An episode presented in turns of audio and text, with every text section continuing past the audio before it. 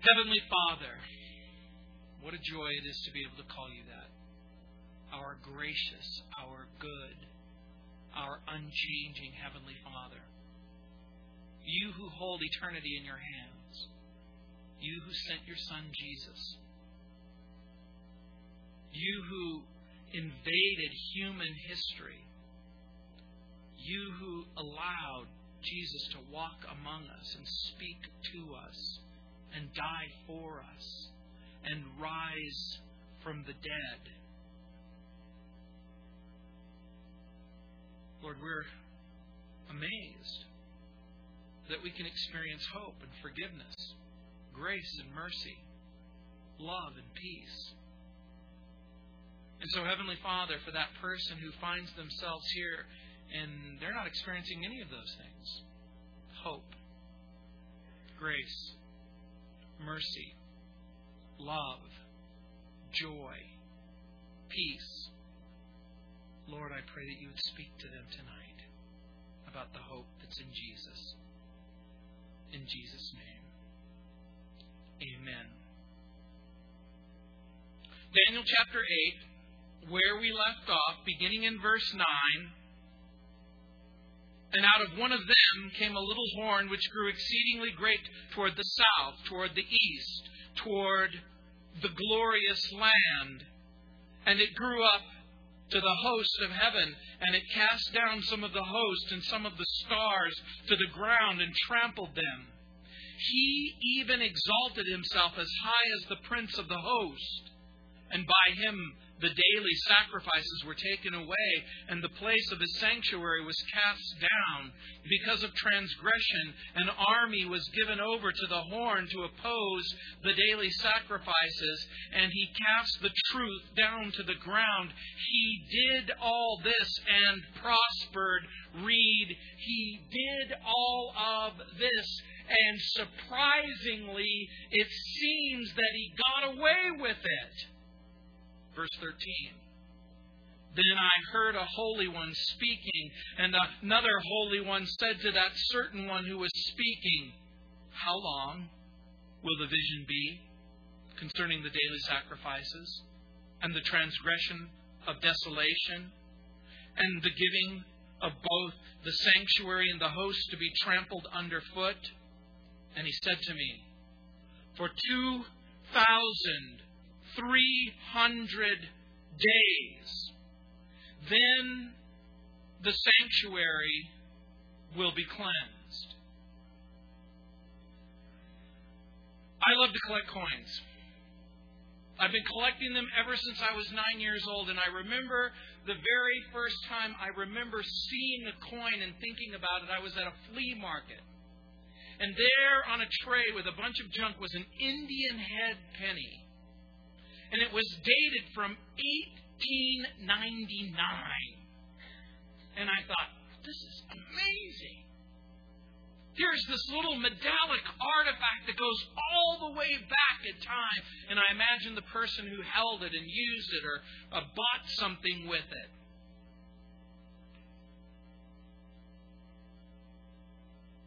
Many coin collectors seek what's known as a type or an example. Coin collectors, depending on what they collect, will look for a type of a coin that represents a series of coins from times past. It's called a type coin. And in the Bible, there are types and pictures, if you will. In the Bible, there is a hermeneutic that becomes important when you're looking at the Bible and you're reading the Bible. And one of those hermeneutics is the idea that sometimes the Bible will make a statement about something in the near future and the far future. And the Bible speaks of a future man of sin, and he's called the son of perdition. He's also called the little horn. He's called the Antichrist. He's appeared in the past in type and in shadow. And this morning I pulled out of my coin collection a coin of Antiochus Epiphanes, the guy that we're going to be talking about this evening. And when you look at the coin, the coin was minted mm, a long time ago. Like, we're talking over 2,160 years. In other words, this coin was already over 160 years old when Jesus was born, pretty much. And when you look at the coin, you'll see a portrait of a man who is stunning. It, it, it's, it's really um, unusual for one man to speak of another man as being beautiful. But Antiochus Epiphanes was beautiful. Imagine Brad Pitt meets Clive Owen. He was one of those kinds of human beings when you when you looked at him he was breathtaking in his beauty.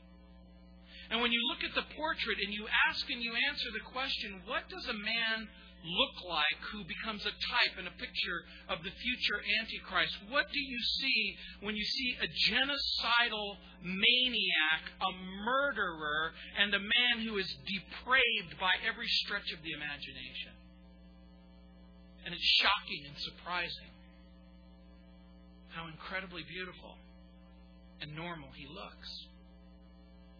I've said this to you, and I'm going to repeat it. When a person rejects God in their thinking, their behavior will reflect the fact that they believe that they themselves are God. When you reject God, you don't simply believe and know God, but you'll replace the idea of God for yourself. If you reject God, you will accept yourself as God. If you reject the Spirit, you will accept your body in the present circumstances. And if you reject heaven, you will embrace the earth for all that it has for you. When you reject God, you accept yourself.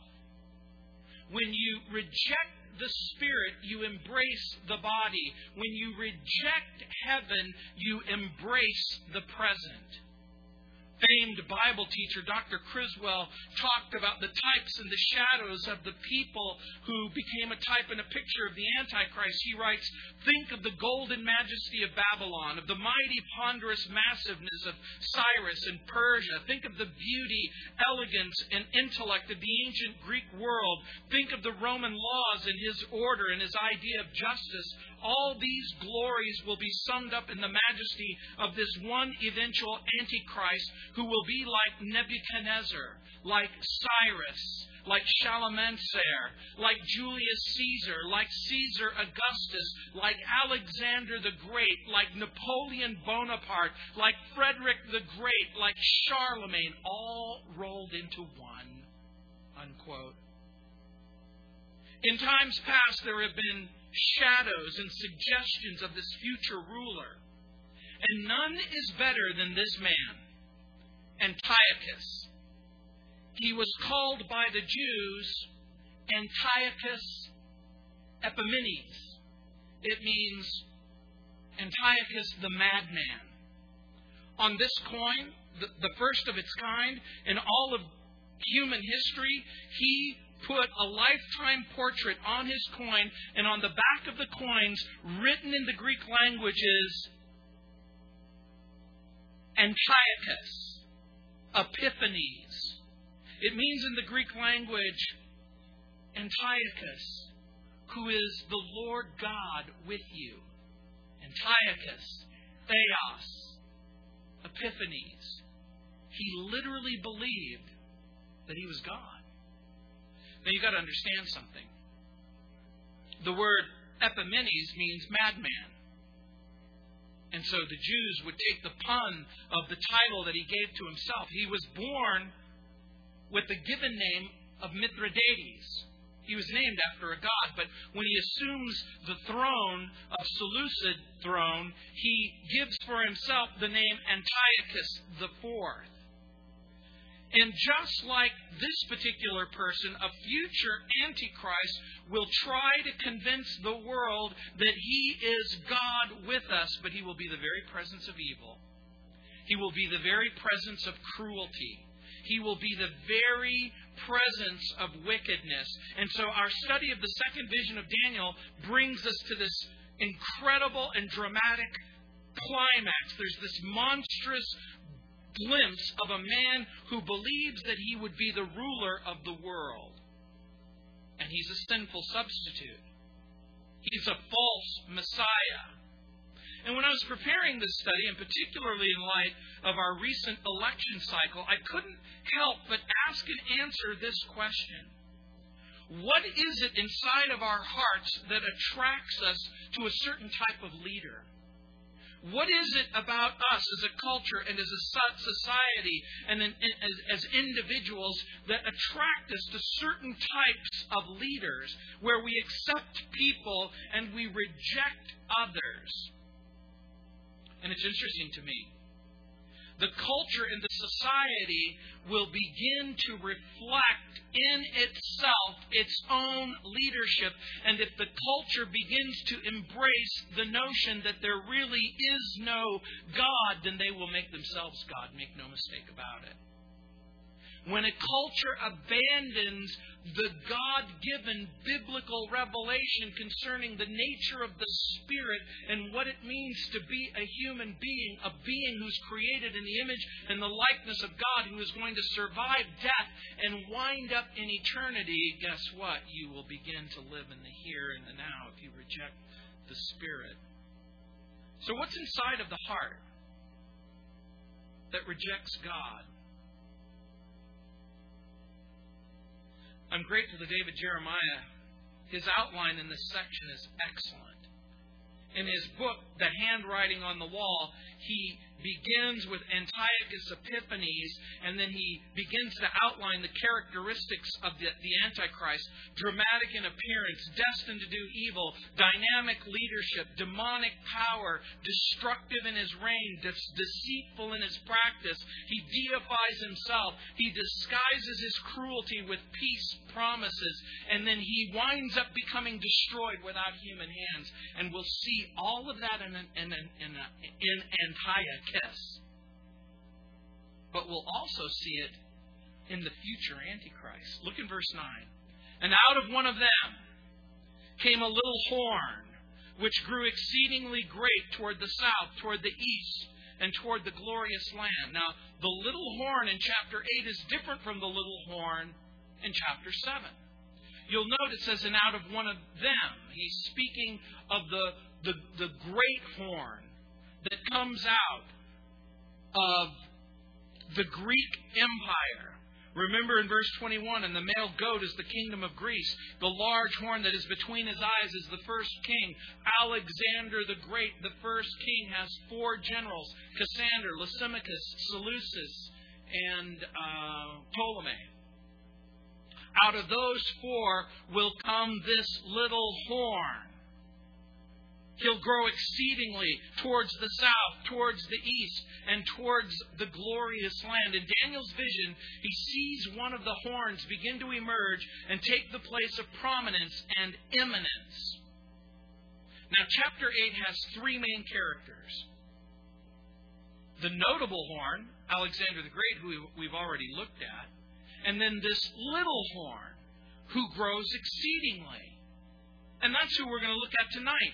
I believe that this is this portrait of this person, Antiochus Epiphanes. And then we are going to see the near future when Daniel is writing this, and then we're going to see the far future, a future Antichrist who will mirror the nature and the characteristic of this particular person.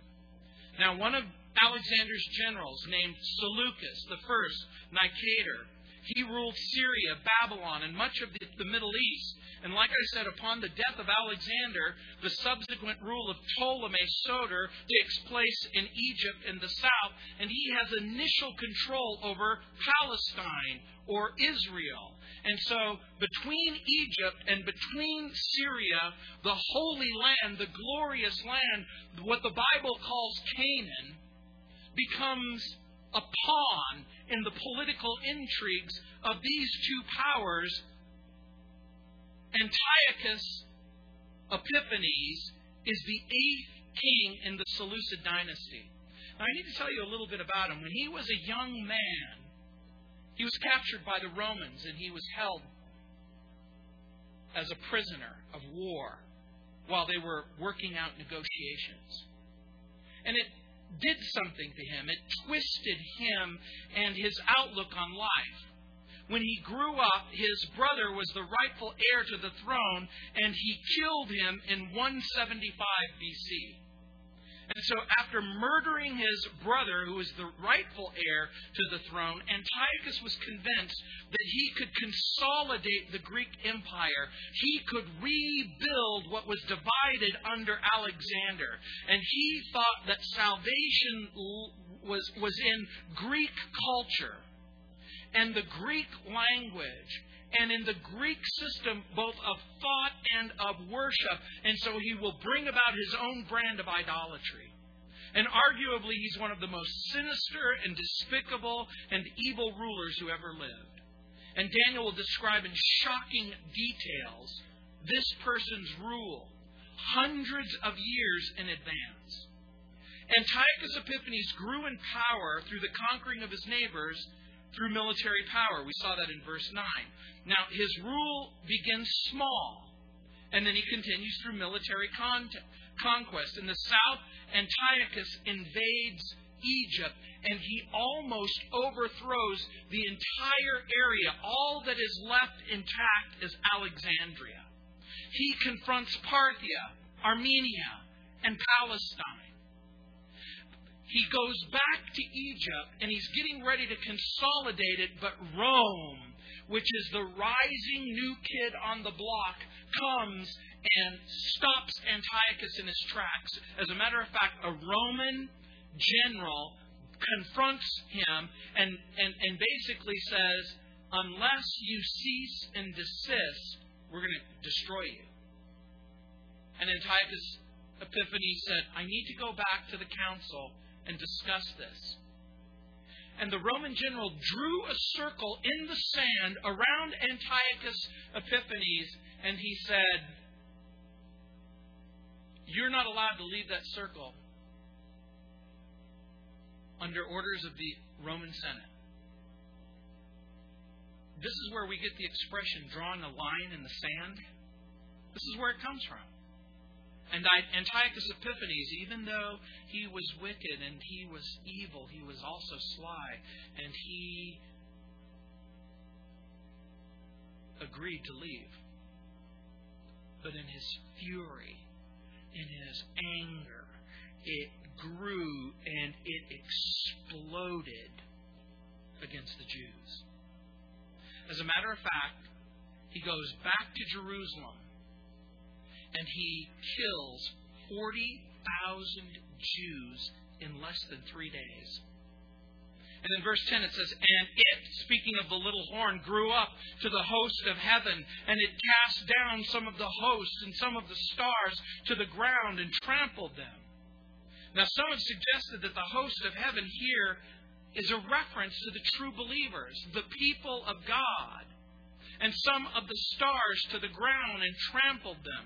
Here, the idea is that he is allowed to persecute the people of God and overcome them. And, and, the expression he's used, trampled them. He grew up to heaven. The idea is he grows up and he gains power and notoriety on, on a par with all of, of the people of, of, of the time. And Antiochus, again, was certainly a great persecutor of the Jewish people. He begins by slaughtering tens of thousands, and then he works his, his way up to, to, more and more. And then in 169 BC, you can imagine he's swallowing up this area. But here is a ruler who hates the people that he rules. And because he's launched the attack against Egypt, because he's been turned back by Publius Lanius, as a result of the humiliating defeat, he goes and he begins an unprecedented slaughter. Most of the men are killed immediately. The women and the children are taken as slaves. Gleason Archer writes, and I quote, He sent his great general Apollonius with 20,000 troops under orders to seize Jerusalem on the Sabbath. There he erected an idol to Zeus and desecrated the altar by offering swine on it. And by the way, on the back of his coin is the throne of Zeus and the statue of Zeus, who is the main god in the Greek pantheon, the idol became known to the Jews as the abomination of desolation. And it becomes a type and a picture of a future idol that is erected in a future sanctuary built in the last days. And Jesus talks about it in Matthew chapter 24, verse 15. In Matthew chapter 24, Jesus says these words Therefore, when you see the abomination of desolation spoken of by Daniel, the prophet, standing in the holy place. Whoever reads, let him understand. Then those who are in Judea flee to the mountains. Let him who is on the housetop not go to the lake or take anything out of the house. And let him who is in the field not go back to get clothes. But woe to those who are pregnant and to those who are nursing babies in those days. And pray that your flight isn't in winter or on the Sabbath. When Jesus said those words, the abomination which makes desolate had already taken place well over a hundred years earlier. So, what was he talking about? Was he talking about a future desolation that will take place under the combined armies of Rome under Titus and Vespasian? Yes and no. There is a future army and there is a future destruction, but guess what? Titus and Vespasian don't go into the Holy of Holies and desecrate it. They literally burn it to the ground. So there is a type and a picture that remains unfulfilled, if you will. And during the siege, Antiochus slaughters the Jews. He suppresses the worship in the temple, and make no mistake about it. His behavior isn't simply insanity. This is a person who's demonically controlled and demonically possessed. I have a friend named Tal, who was a disciple of a man named Sai Baba in India. And Sai Baba had literally millions of followers in India. And my friend Tal Brooke went over and became the number one Western disciple. And he and I, we were talking one day, and he relates a story of how he was a devoted follower of this person, and that this person was truly demonically possessed. And he said, Imagine, if you will, a silhouette where you see the reflection of a human being, and on that silhouette, you see the dark outline of what used to be a person, but whatever is left of their humanity, it completely disappears. That's Antiochus Epiphanes. He threatened the citizens with capital punishment if they attempted to observe the Sabbath observe the feast days or circumcise their children. Some of them attempted to escape, and when he found out, he followed them to a cave, and he built wood and a bonfire around the cave, and he burned everyone alive inside. On December 16th, 167 BC, he commanded the Jews, quote, to offer unclean sacrifices, to eat swine's flesh on penalty of death. He made the possessions of the documents of the scrolls of the Hebrew Scriptures a capital crime. If you were found with the Torah or the Bible, you were killed and it was burned. And every copy that he could confiscate, he completely destroyed. When you reject God, you become God and you aren't willing to accept any other gods the wicked king plundered the temple. He took the golden implements, including the golden altar of incense, which stood before the inner veil. David Jeremiah writes, and I quote, Instead of the Feast of Tabernacles, Antiochus Epiphanes celebrated in the temple the Feast of Bacchanalia, worshiping Bacchus. And remember, Bacchus is the god of wine, drunkenness, and pleasure. He forced the Jews to observe Saturnalia, worshiping Saturn, using harlots in the temple for the feast days. He forbade the observance of the Sabbath. He forbade the reading of the scriptures. Any Jew practicing any portion of the Jewish religion was killed. He did everything he could to desecrate and destroy their religion forever. History records the atrocities in chilling detail. The book of Maccabees describes two women, mothers, who were deeply committed to the things of God, observant Jews, who, in spite of the prohibition against his orders, had their children circumcised.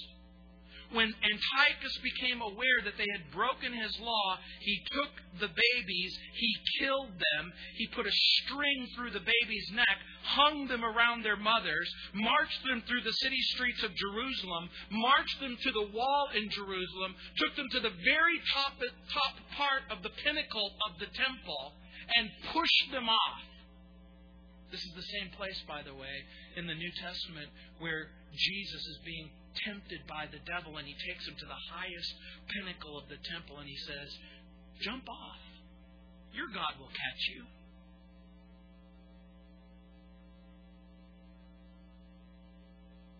The historical record also records a mother. She had seven sons who defied the monster Antiochus. She had all of her seven sons observing the Jewish law. Antiochus cut the tongues out of each boy's mouth from the oldest to the youngest. And one at a time, from the oldest to the youngest, he took a giant piece of iron and heated it up until it was red hot, and he placed the iron against their flesh until each and every one of them were killed. And after he had killed each boy before their horrified mother, he killed her last. He used terror and intimidation and he sought to strip the will of the people and to make them comply because the truth is that evil left unrestricted will continue. And that's a principle, by the way. Evil left unchecked will continue to do more evil. In verse 11, look what it says. He even exalted himself as, as high as the prince of the host, and by him the daily sacrifices were taken away, and the place of his sanctuary was cast down. Here's the idea. He even exalted himself as high as the prince of the host. Some Bible scholars believe that this means that he took, takes the Jewish high priest and he replaces him with his own high priest. And that's exactly what Antiochus d- does. And the daily sacrifices that are in the temple cease with the erection of the statue. And then Antiochus goes into the Holy of Holies. He takes a sow, he cuts the pig's throat, he decapitates the pig, spills the blood on the altar, and then takes the juices of the pig and he puts the blood on every square inch of the inside of the temple so that no place is left undefiled. Does that make sense to you? It makes perfect sense if you're demonically possessed. Again, his name means illustrious manifestation of the gods. And the prince of the host of the Lord he believes himself to have equal dignity and status and authority. And this is exactly the type and the picture of the future ruler who will one day come and attempt to rule the world. In verse 12 it says, Because of the transgression, an army was given over to the horn to oppose the daily sacrifices. And he cast truth to the ground. He did all this and prospered. And like I said, the implication is he did all this, and shockingly and surprisingly, it seemed that he prospered. In other words, the idea is how can something so wicked, how can something so vile, how can something so evil continue unchecked, unrestricted? And it was shocking and surprising. As a matter of fact, in verse 13, Daniel, as he's getting this vision, he overhears two angelic beings who are having a conversation with one another. And again, when it says, and he cast truth down to the ground, the idea being that the truth is the sum and the substance of the revelation of God that's found in the Scriptures, and he took the Scriptures and he burned them and he got rid of them. And by the way, when you cease thinking about God in your mind and you become God in your heart, then the presence of the revelation of God becomes an indignity that will not be tolerated. And note that that has been the manner and the mechanism of antichrists in every generation. It is not good enough that they will persecute the Christian and isolate the, the Christian. They will seek to destroy the revelation that's been given to you in the Bible. And here's how it begins it doesn't begin with taking up a bunch of Bibles and burning them. They'll question the authority of the, of the Bible, they'll question the clarity of the Bible, they'll question the sufficiency of the Bible. They'll try to make you believe that the Bible doesn't really matter matter, and that the revelation of God doesn't matter, and that the promises of God don't matter in the third century AD at the same circumstances when the church was new and in its infancy, and Matthew, Mark, Luke, and John, and the documents that you call the New Testament were gathered, there was one final pagan emperor who made a conscientious effort, like Antiochus, to completely destroy the scriptures. He told his generals at one point, I want you to gather the Christian scriptures and burn them.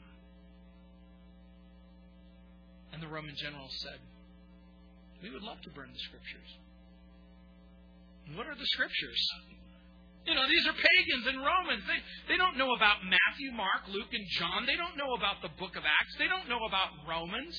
They don't know about Corinthians. They don't know about Ephesians and Philippians and Colossians. They don't know about all of this stuff. How are they to differentiate between what the Christians consider scriptures and sacred writings? And Diocletian, in a sinister fashion, simply said, whatever they're willing to die for, burn it. Interesting, isn't it? Especially when your friends tell you that the scriptures were compiled by a group of long bearded men making dogmatic edicts. No, these are the sacred scriptures, the promises that were handed down from generation to generation that tell the glorious story of the revelation of the Lord Jesus Christ. And it says, He did all of this.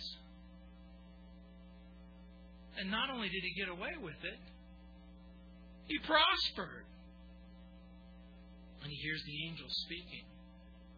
And another holy one, it says in verse 13. Then I heard a holy one speaking, and another holy one said to that certain one who was speaking, How long will the vision be? Concerning the daily sacrifices and the transgression of desolation, the giving of both the sanctuary and the host to be trampled underfoot. How long will this indignity last? How long will there be a cessation of the sacrifice? How long will the transgression of desolation? And again, that speaks of the historical event where Antiochus goes into the sanctuary, kills the, the pig, and sacrifices it on the altar. And look at the answer in verse 14. And he said to me, For 2,300 days, then the sanctuary shall be cleansed. What does that mean? Well, scholars are divided over the meaning of the passage. In the original text, it says, And he said to me, For 2,300 mornings, evenings, then the sanctuary shall be cleansed. Well, does this mean 2,324 hours?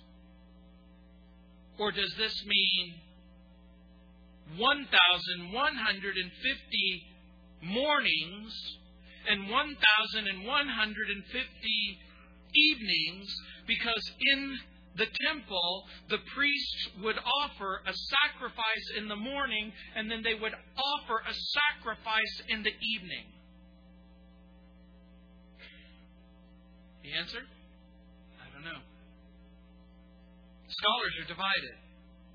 I think that the scripture here is purposely vague. Both positions have a historic application. Those who hold the view that this was 1,150 days, they'll usually begin to date it from December 167 BC when Antiochus Epiphanes sets up the altar of Zeus in the precinct of the temple and demands that he be worshipped and then ends with Judas Maccabeus rededicating the temple on December 14th, 164, 1,150 days. Pretty compelling. Others who hold the position of 2,324 hour days, they begin with the removal of the high priest and then the application of the fake priest, Menelaus, and that took place in 171 BC. And if you march forward for 2,300 days, you come up with the rededication in the temple in 164 BC. Either way, guess what? The time of persecution, the time of tribulation, the time of isolation has a beginning, it has a middle, and it has an end. The brutal murder and blasphemy does come to an end, by the way. In 164 BC, in year 11 of Antiochus Epiphanes' reign, he became suddenly, mysteriously, ill. Not only did he become suddenly and mysteriously ill, it happens after he hears about the victories of a Jewish patriot and zealot by the name of Judas Maccabeus.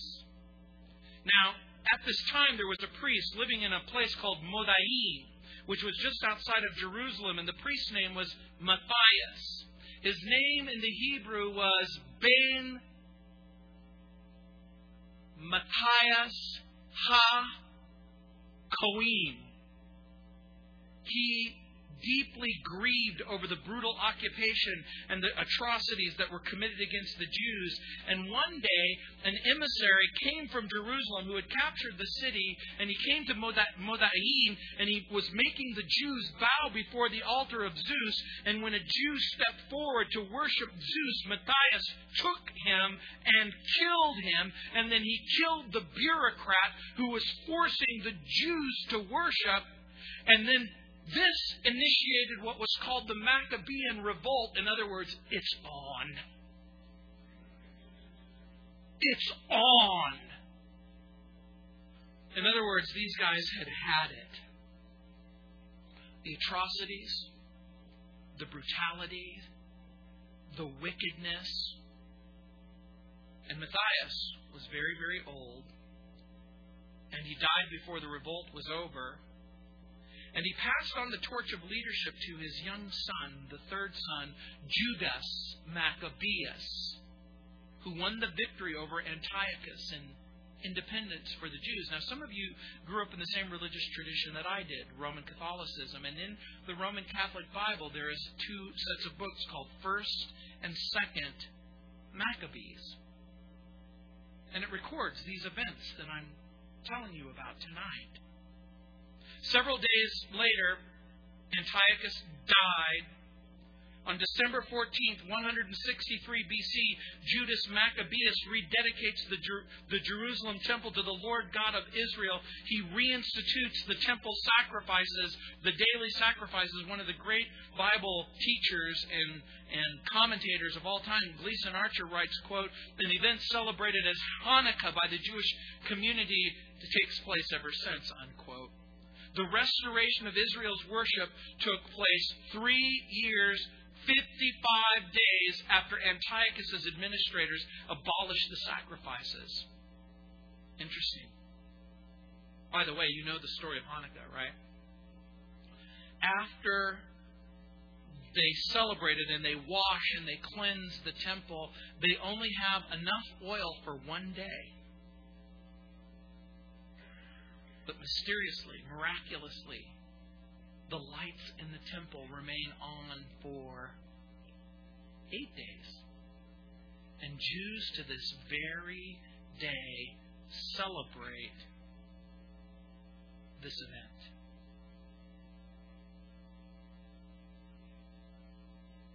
It usually takes place in the middle of November or the first part of December, just depending on which calendar you're using.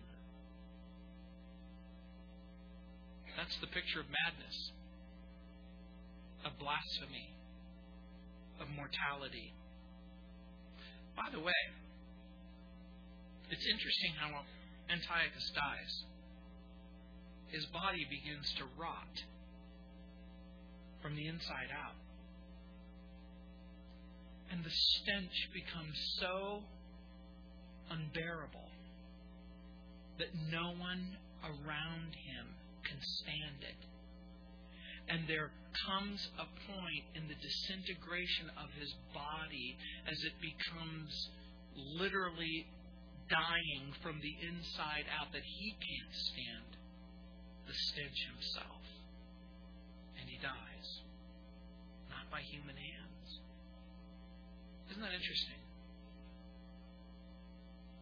As you can imagine, this is one of the reasons why the Bible becomes so important. It is the only book in all of human history that writes about events, not sometimes thousands, sometimes hundreds of years in advance. And there's a reason why. Because God has a plan and a purpose. He had a plan and a purpose in the past and He has a plan and a purpose in the future. And when we go to the end of this particular chapter, it says, For 2,300 days, then the sanctuary shall be cleansed. Now, when we take the rest of the chapter, which we will do later, we're going to look at verses 22 through 27 the next time we meet. And now we're going to be introduced to the future Antichrist. Dramatic in appearance, filled with dark sentences, destined to do evil. You know, it's interesting. I received an email this morning while I was preparing the study. It comes from a listener in my radio program. Dear Gino, I'm writing because I have no idea what to think about where our nation is headed. I trust your opinion, so I thought I'd ask your perspective. What are your thoughts about where we're headed? Do you think that there are signs that we might be headed into the end times? I was listening to your sermons in the book of Revelation, in particular, chapter 6, where you described life on the planet Earth that leads up to the time of the Antichrist. One was a global financial crisis. Hey, we're there. But we've been there before. Right? I'd love to hear your thoughts if you have time to share them. I know the Bible says that we're to pray for our leaders and respect them. And as difficult as that is, I have to do that even though I'm upset.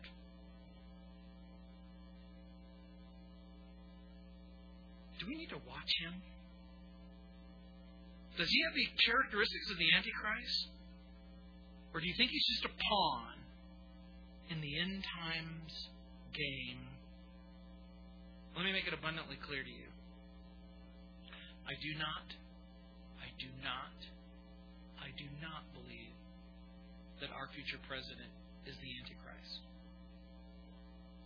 His policies and his positions are very much different from mine in so many areas.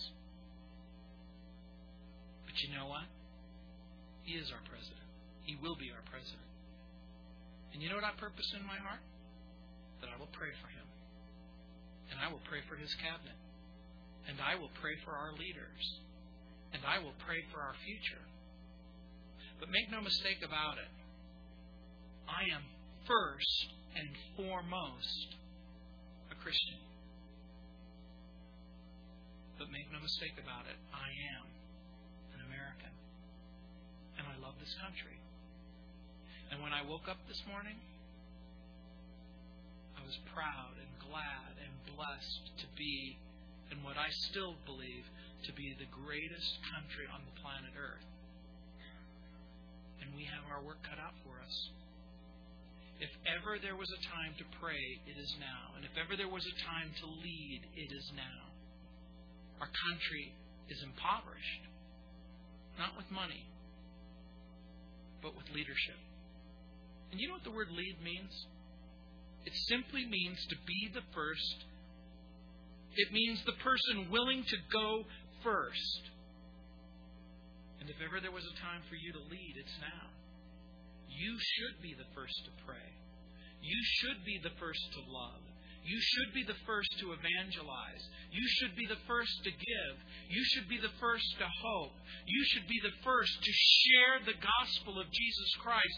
You should be the first who's willing to proclaim that you serve a good God who forgives you in Christ. I'm going to tell you something. I've never been more convinced that we have before us an unprecedented opportunity to live our lives like an open book before a watching world. And if things do go really bad, really quickly, I hope and pray that I'm a leader that when they come to take us, they take me first. And so here's what I'm asking you to do. Just visit me, bring me some iced tea from time to time, and a Christmas pistachio ice cream, and somehow I'll find a way to go on. But I got to tell you something. The world will unfold just as the Bible has predicted. There is a future. But remember, Antiochus Epiphanes, like the coming Antichrist, will share several things. And I'm, I'm going to just give you just a quick synopsis, and then we're going to have communion. And again, I, I just want to encourage you to, to hold it till we all are able to, to partake together. Antiochus and the Antichrist will come on the scene when, number one, when sin has reached its full measure. Number two, both come on the scene not simply in their own power or ability, but by the power of Satan.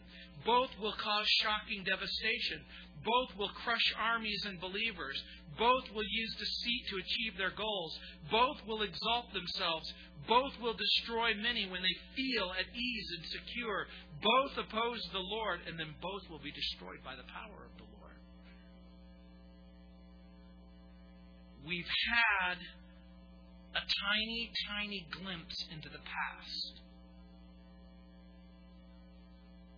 And the next time we meet, we'll have a tiny, tiny glimpse into the future.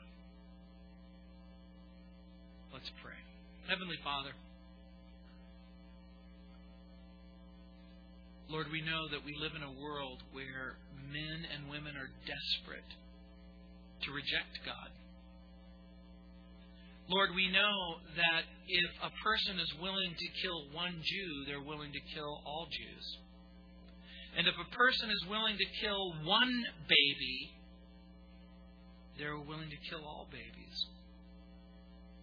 Lord, we know that evil by its very nature knows no boundary, recognizes no wall,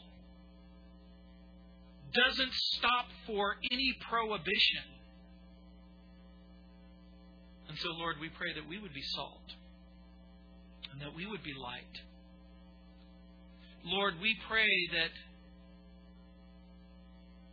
we would become what we were always intended to be the conscience of a nation that doesn't want to hear from God anymore. Lord, if ever there was a time for us to have courage to speak, Lord, we pray that it would be now. If ever there was a time where we would point people to Jesus and reflect the knowledge that the Bible is true and can be believed, Lord, we pray that it would be now.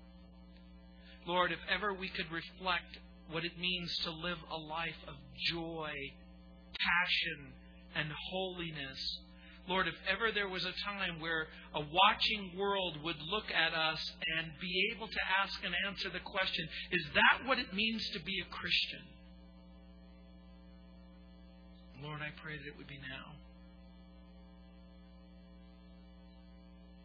And Lord, just like Eve was removed from the side of Adam, and the church was re- received out of the gaping wound of a crucified Savior. Lord, we pray that we would become the bride that you've always intended us to be pure and holy and chaste. Lord, we pray that the stigma of what we say and what we, we do would disappear because our lives truly reflect the, the forgiveness and love and hope that's found in Jesus. And Lord, for the person who's here and they don't know you, and They've never experienced the reality of knowing you.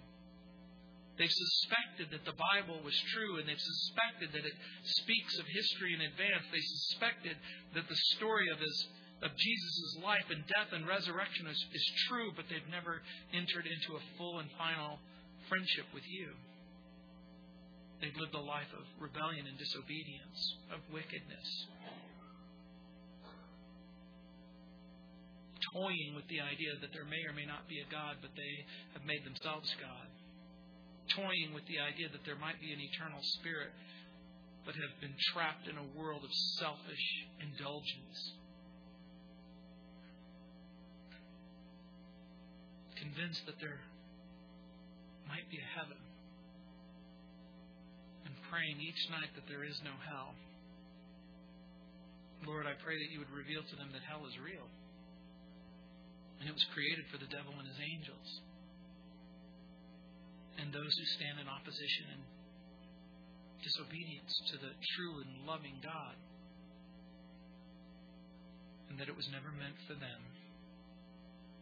Hell was never meant for you. Lord, I pray that you would speak to their hearts. I pray that you would speak to their minds. Lord, I pray that you would extend to them the invitation, the offer of forgiveness that's found in Jesus Christ. Lord, I pray that they would accept that offer, that they would experience wholeness and wellness, peace and forgiveness, light and life and love. Lord, I pray that they would pray even now that if this is true, if the death of Jesus and the resurrection of Jesus is true, to reveal it to them right now and that they could experience hope.